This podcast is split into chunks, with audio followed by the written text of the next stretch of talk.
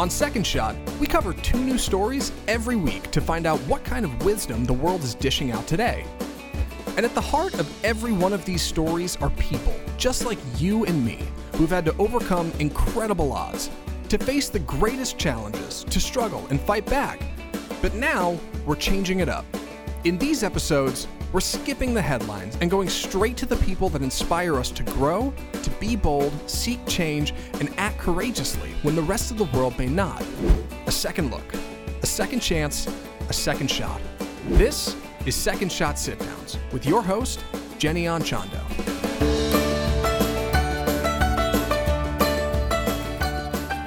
Have you guys ever heard of the Rapping Dad. This is another second shot sit down, and it's a little bit different than ones we've done in the past. And I think it's going to be fun for you to listen to, maybe for your family to listen to. You'll have to maybe see see how it goes for that one. But we are talking to Derek Clark, who is a motivational speaker. He's known as the Rapping Dad, and I'm going to tell you, you know, he's the author of many, many books, and I'll give you a couple of the titles. One of them is Never Limit Your Life.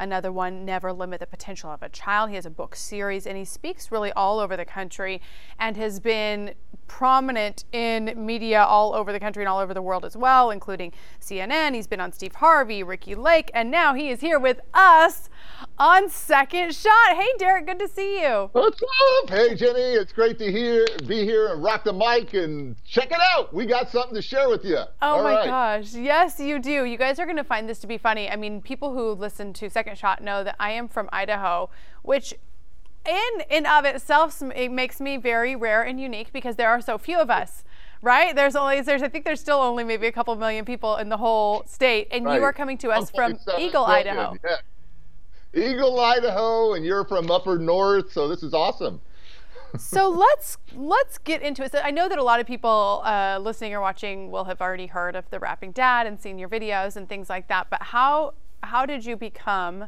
the quote unquote rapping dad?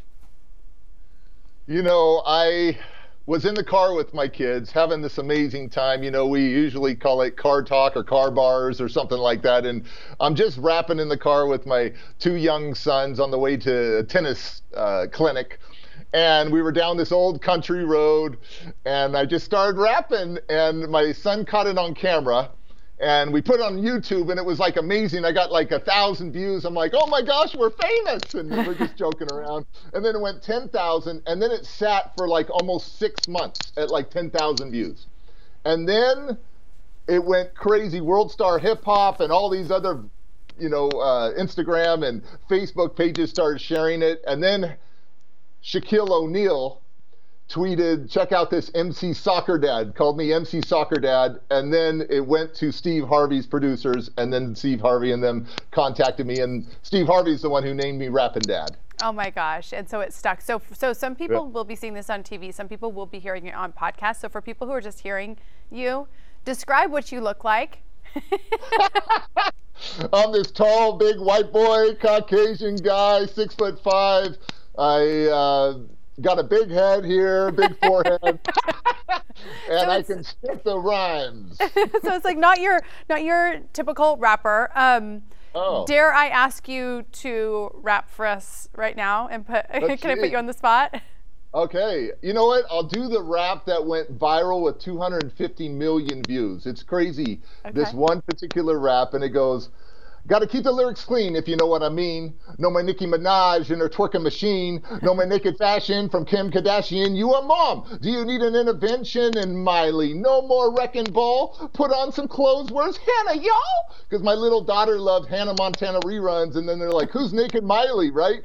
Gotta turn off Kanye, Eminem, Jay Z. No more cuss words and negativity. Because a lot of rappers talk about drug, sex, killing.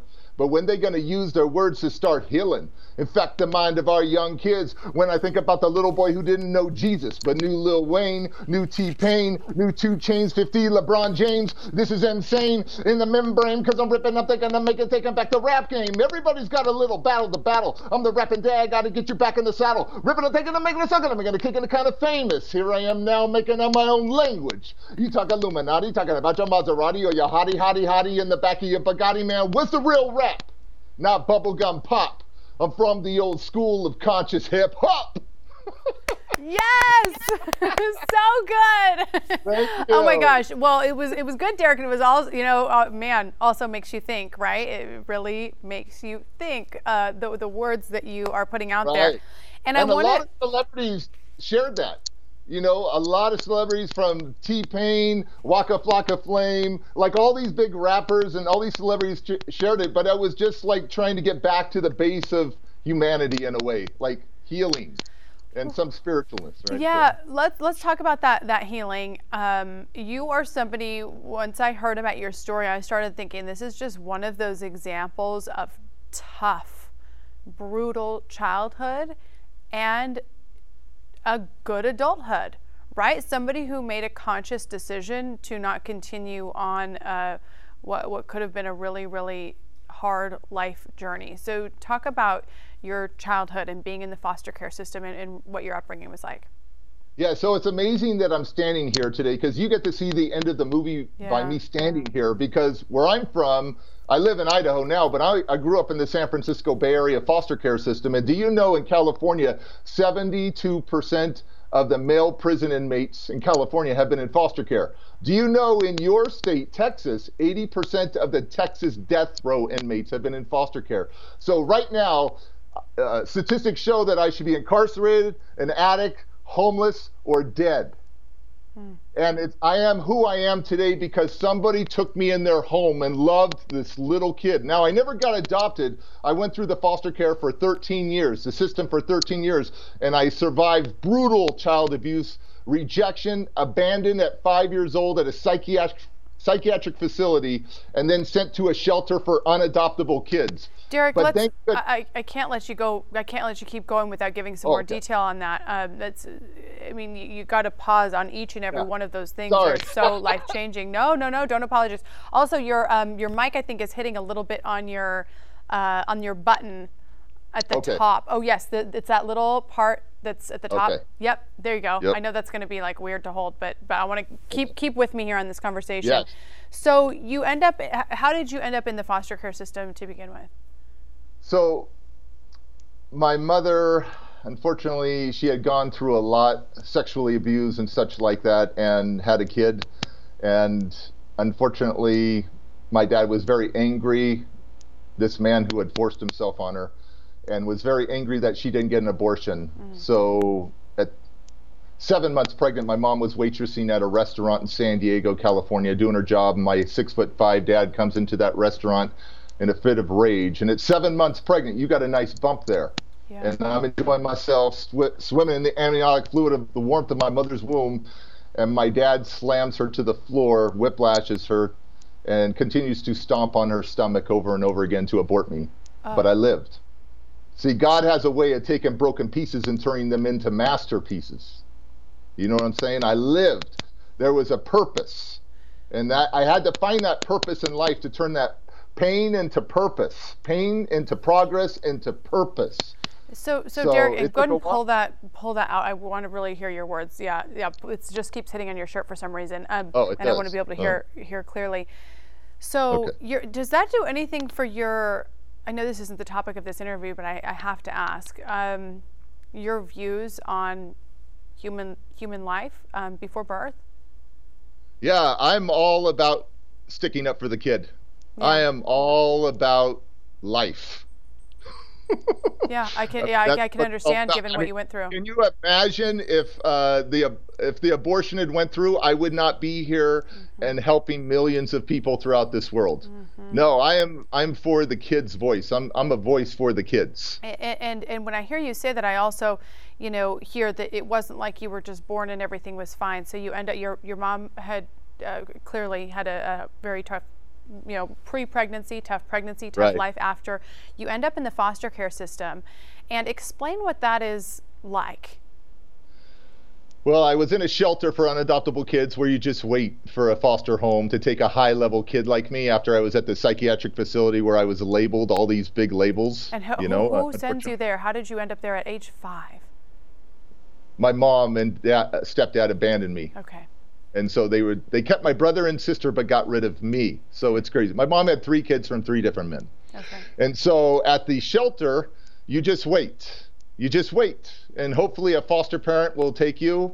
Uh, but they take high. Well, generally they take little kids, but I was a high-level little kid with a lot of behavioral issues, and not a lot of people wanted me, and so I had this this social worker that would work with me and try to find a home. And it's written if if an adequate foster home cannot be found for Derek, this is at six years old now. Okay. If an I have it memorized. If an adequate foster home cannot be found for Derek, he will be sent to the psychiatric institution where I would stay. Which so this says something about the people who are looking to adopt, not about you. Yeah, well, just by, by the rejection, you ended up with that label. Yeah. Okay. Well, not only by the rejection, I was unadoptable because of my severe behavioral and emotional problems. Okay.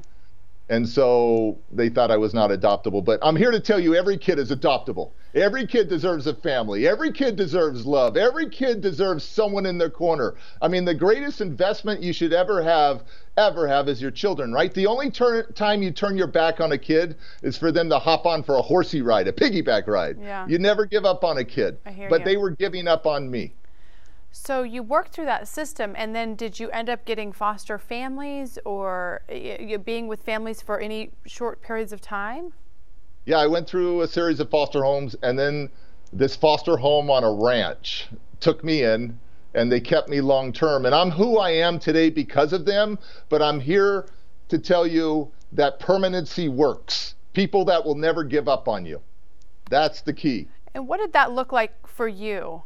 Uh, that that permanency, which it seems like even as a young child, we, we know we know enough now here in 2021 to know how critical that is for kids in those early so, years. Yeah, those first five six years of your life are the most formidable. You know, I didn't grow up on love, Jenny. I grew up on survival. I didn't grow up with affection. I didn't grow up with like someone reading me Dr. Seuss, Goodnight Gorilla, Go Dog Go, whatever, Berenstain Bears. I grew up on survival, what they call ACEs, adverse childhood experiences, where I grew up in a very dark and toxic, stressful environment, very chaotic. And is that so, that's because you were in these shelters, or were you with foster parents that were not good, not not fair, you know, decent well, people? yeah, there's great there's great in everything, right? There's yeah. great foster parents and then there's foster parents that still need training, I call it. and so uh, but the chaos of the first five years of my life growing up homeless, growing up uh, brutally abused, um, you know, there were times where we had to live in a park or we lived in a one car garage or, you know, my mom kept running. And mm-hmm. so we never had any stability. And that's at some point, she finally found a man that had a, a home and we moved in, but then he did lots of brutal abuse to me. The drowning me in the toilet, ripping my arm from my shoulder, just like all this bad stuff that I had to go through. Burning, lots of burns. So I'm curious. It catches up with you. And I had, and a lot of us that were in the system, Jenny, just real quick, yeah, a lot yeah. of us in the system have PTSD, but we're labeled all of these things. But in reality, our base problem is we have PTSD from the physical abuse, the sexual abuse, the emotional abuse, right? And then that carries on. Those first five, six, seven, eight years of your life can literally, mm. oh, they can they can uh, put make your adulthood hell. Yeah, I don't change your life. Right, right. That's why I kind of referenced at the beginning when I when I heard about your story. I, it just struck me so hard thinking about this hard childhood but good adulthood, which is a transition that a lot of people struggle to make. Um, that abuse was that happen? That was happening before you were in the foster care system, or, or it continued once you were in that system? No, it was before the foster care okay. system. And yeah. so yeah, so it was in those critical years, the years where you need the love and the affection. Um, some of the things that you mentioned, gosh, I'm getting off on controversial things, but I just feel like no you're open to talking. Um, some of those things you mentioned, some parents would say um, that is discipline.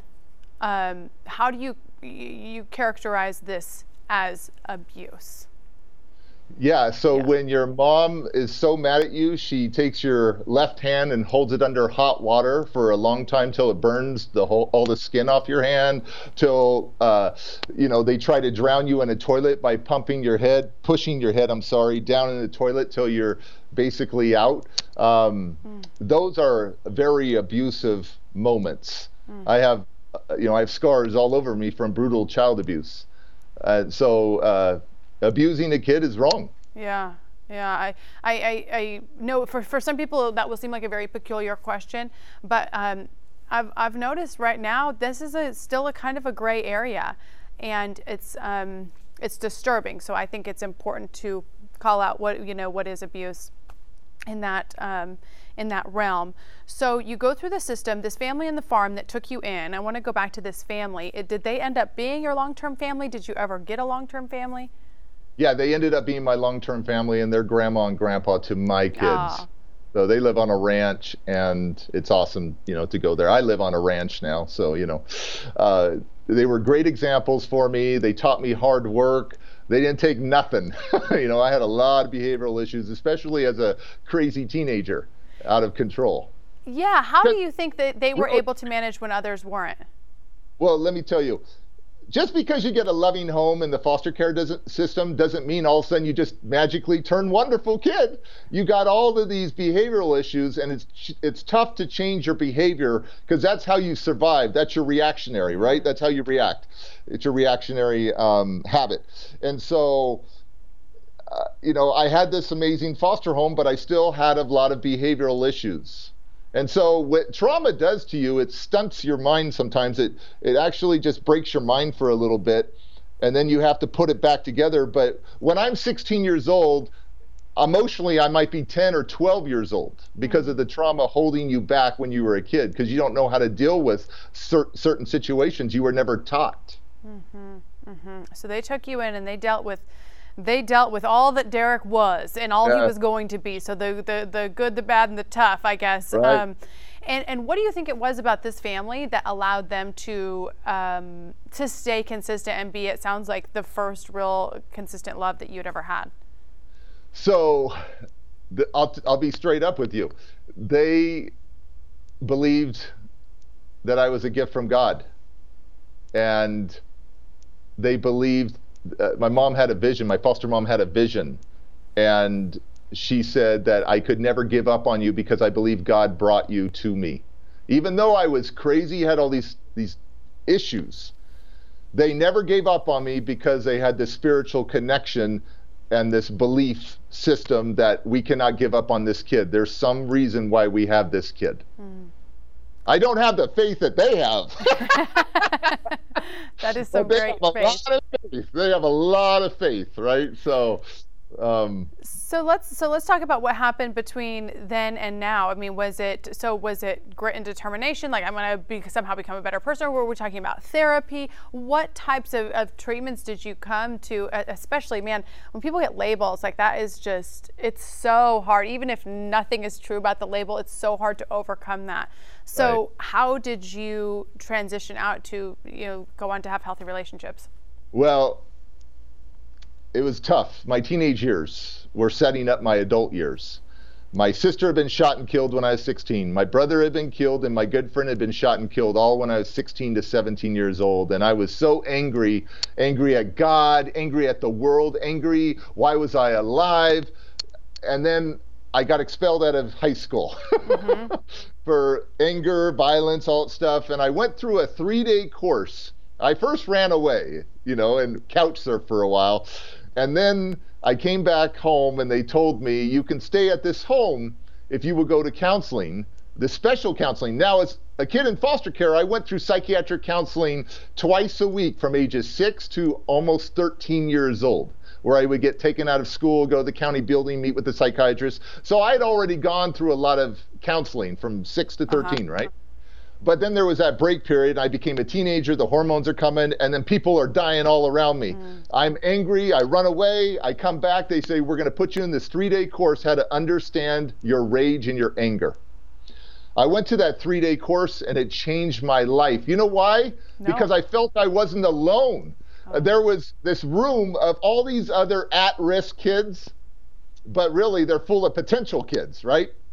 So they were there with their parents and it was counseling in front of other people. It wasn't counseling in front of uh, or in a, a room by them by ourselves. So all these teenagers, we got to have counseling in front of each other, and we realized we're not alone. And then we learned to uh, the art of forgiveness and the uh, be, taking responsibility for the direction of your life and not how you respond to a situation will determine your success in life. And I learned at that point to not let my past infect my future, to not let my parents' mistakes define me or confine me, but let them refine me, to not let my weakness destroy my greatness, to take responsibility for the direction of my life to not let my inner me become the enemy. Uh-huh. You see? Yeah, I do. I do. I was so, self sabotaging myself a lot.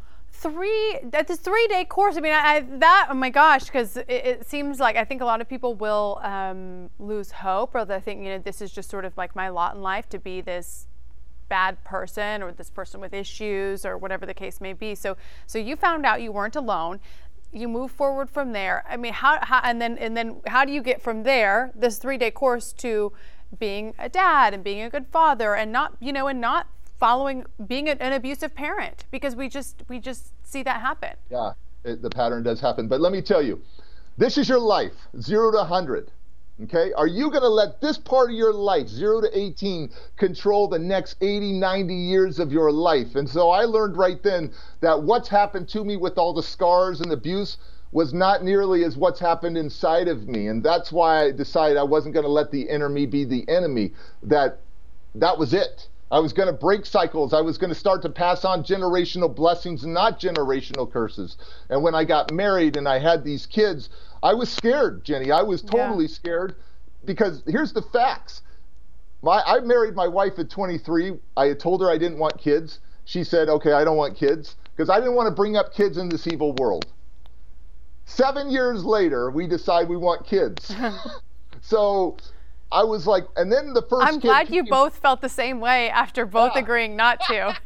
right. So yeah, totally. I didn't spring it on her like right after we were married or something. But the thing was that the first kid was scary because I didn't know what kind of dad I was going to be. And that's when I met my biological mom 25 years later after she abandoned me. Keep in mind, I haven't heard her voice. How did that happen? 25 years. Oh, pull, pull your uh, headphones out a little bit. It's cracking okay. and then tell me, and then tell me how, how did that happen that you got reconnected with your mom? So I was scared of what kind of person I was going to become, uh, you know, as a dad. And I reached out to my mom. She hadn't reached out to me, but I'm 30 years old. I finally find her and I go to New Mexico and visit her. And she didn't really take responsibility. She said I was the devil. She said I was just a hard kid. She couldn't I, she couldn't handle me. And so I went back home to a a tough spot and I, I just decided that I needed to start working on my life again. See, life has a way of pulling you down throughout your years. I mean, you got the 20s, the 30s, the 40s, the 50s, right? And so the 30s brought me down. Now, keep in mind, I owned a multi million dollar company. I had an ego, I was doing well, but inside I was dying spiritually, mentally. And I started to feel to heal. That's the key. Take off. Once I met my mom, I took off the last piece of armor on my heart. You know what that armor represented? What? Unforgiveness, resentment. Okay. So you bitterness. just forgave her and you just figured. I started to, yeah. Well, forgiveness is hard. It is. It's not just like, oh, I forgave her. No, I got all these years, these things, right? And the, here's the truth. When I met her, I had a checklist of all these questions I was going to ask. Why you do this? Why'd you never give up? Why'd you never give up? Uh, why'd you never come back for me? Stuff like that. And guess what? The whys never get answered to the way you want them to be answered. Isn't that ever. the truth? Uh-uh. And why equals why me, right? So that's victim mentality. So I decided at that point at 31 years old to divorce my story from victim to victor and changing my vocabulary helped me a lot. Instead of why me, it became what now. And that puts you in the moment, the power of now, instead of why me takes you in the past. And so I just wanted to like start fresh. I went to counseling again. I realized that I had PTSD. I went to a PTS counselor uh, called EMDR, this oh, counseling. I've, I've done it. Yes, I'm familiar. Yeah. It's super weird, you guys. It, Look it up. Yeah. You'll think we're weird, but it's good. But it's awesome. I didn't do hot water for years because of the hot water, and the water was always scary to me as a kid. But I did EMDR a few sessions. Now I love hot showers. I love awesome. getting in the hot tub. I'll even help the wife out with uh, doing the dishes and stuff, right? So as you but, should. Yeah, no, I know, but that hot water was always a reminder. That was a trigger. Yeah. Every one of us has triggers. We call them. I call them original wounds that okay. shape your life. And so I had to. I divorced my story and once I divorced my story from victim to victor, then it was like Rocky Balboa. and I started getting up. I just kept rising and rising. And then you build your resilience muscle, your tenacity muscle, your courage muscle, your integrity muscle, your patience muscle, your determination muscle. And then my life really transformed. Now, at 31 years old, I was successful by the world standards. I had lots of money. Yeah, what, what were you doing? Oh. What I'm curious what you were doing career wise at that time. So, yeah, I owned a big mortgage company and a real estate company. And so I did very well for years in the Bay, you know, San Francisco Bay, uh-huh. right outside. Uh, and I did well to the world standards. But it, I learned that success was not financial. I had already had the money. I knew how to blow money too. But success to me is now significance. What am I passing on? That's the so key. So is that when you had a career change or or you know talk about that transition. So you looked for significance and thought, okay, mortgage company, you know, it, it could be argued that that was bringing, um, you know, who knows? It's a, you yeah. know, it's in the eye well, of the beholder, right? That you're putting people more in debt or whatever, right? It yeah. could be argued but I started volunteering more. I started donating more through the mortgage company. But how I became a speaker, motivational speaker, was they say you have these pillars, these these times where they call them pillars of growth. Well, 2008 came, Jenny, and what happened in 2008? The world. Your I mean, industry crashed. My industry crashed. Yes. The greatest recession, right? I lost my businesses. Mm. I almost lost my home. A lot of people lost a lot of yeah. stuff. And it was during that time for about a year to two till about 2010, I'm figuring out what am I going to do with my life.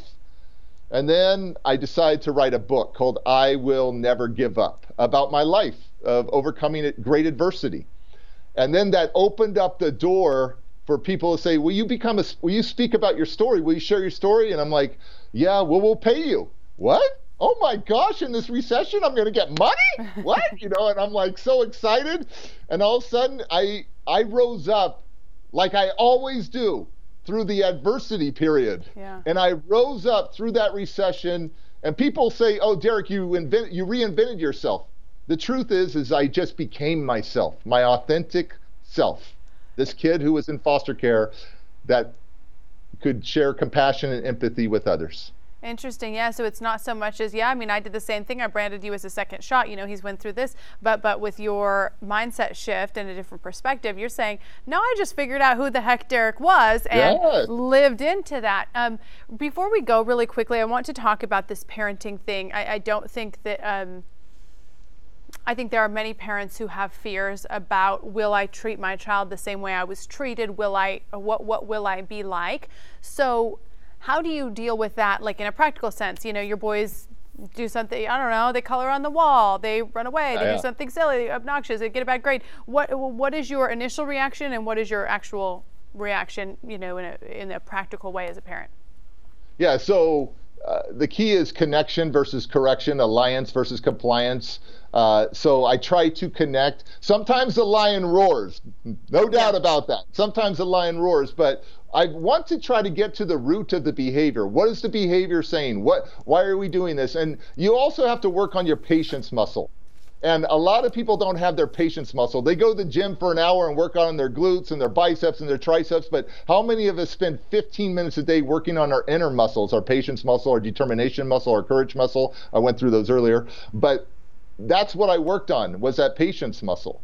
And realizing that I did not want to become like my parents, that I wanted to pass on generational blessings and not curses. So, what I do to my kids, I set up my grandkids for eventually one day when I have grandkids. So, I was always thinking forward. And how do you set up the patience muscle? Does that look like meditation? Does it look like prayer? Does it what does that look like? It's called not reacting.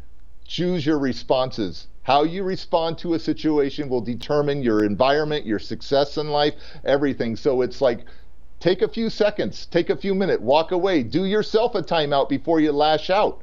Do yourself a timeout where you're like, I know this is going to set me off. I'm going to go right now and I will talk to you. You don't have to respond immediately.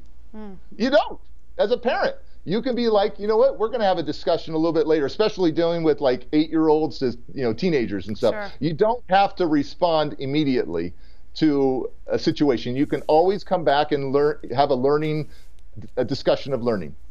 Derek Clark, I have so enjoyed our conversation. Oh, man, I have even, I wish we could talk for another hour and a half here. I have so many questions about foster care and, and your experience, but, but thank you. No doubt you have motivated and inspired people today. So thank you so much for taking the time to be with us. You're welcome. We got to close on a Rapping Dad rap, some motivation. Please we can't do. leave it like this. So you can always find me at Rapping Dad on social media, R A P P I N G D A D. Hire me as a motivational speaker, but here it goes. So here's a few lessons that I've learned. I've turned a mess into a message and earned a return. I've turned scars into stars, live like avatars. No one can stop you if you believe in your heart. And this is your life. Go and own it. Never let the past infect your future for a moment. Never let a weakness destroy your greatness. It's time to profess. You're too blessed to be stressed. Bam! You can be everything you want to be, but never let the enemy mm, be your enemy. It's time to be better and not bitter. It's a choice to be a winner and it's a choice to be a quitter. So if you've been knocked down or thought about suicide, get out of the shadows and hold your head high because this is your time and this is your sign. Get up and climb. You were born for this moment to shine. Thank you, Jenny, for having me out.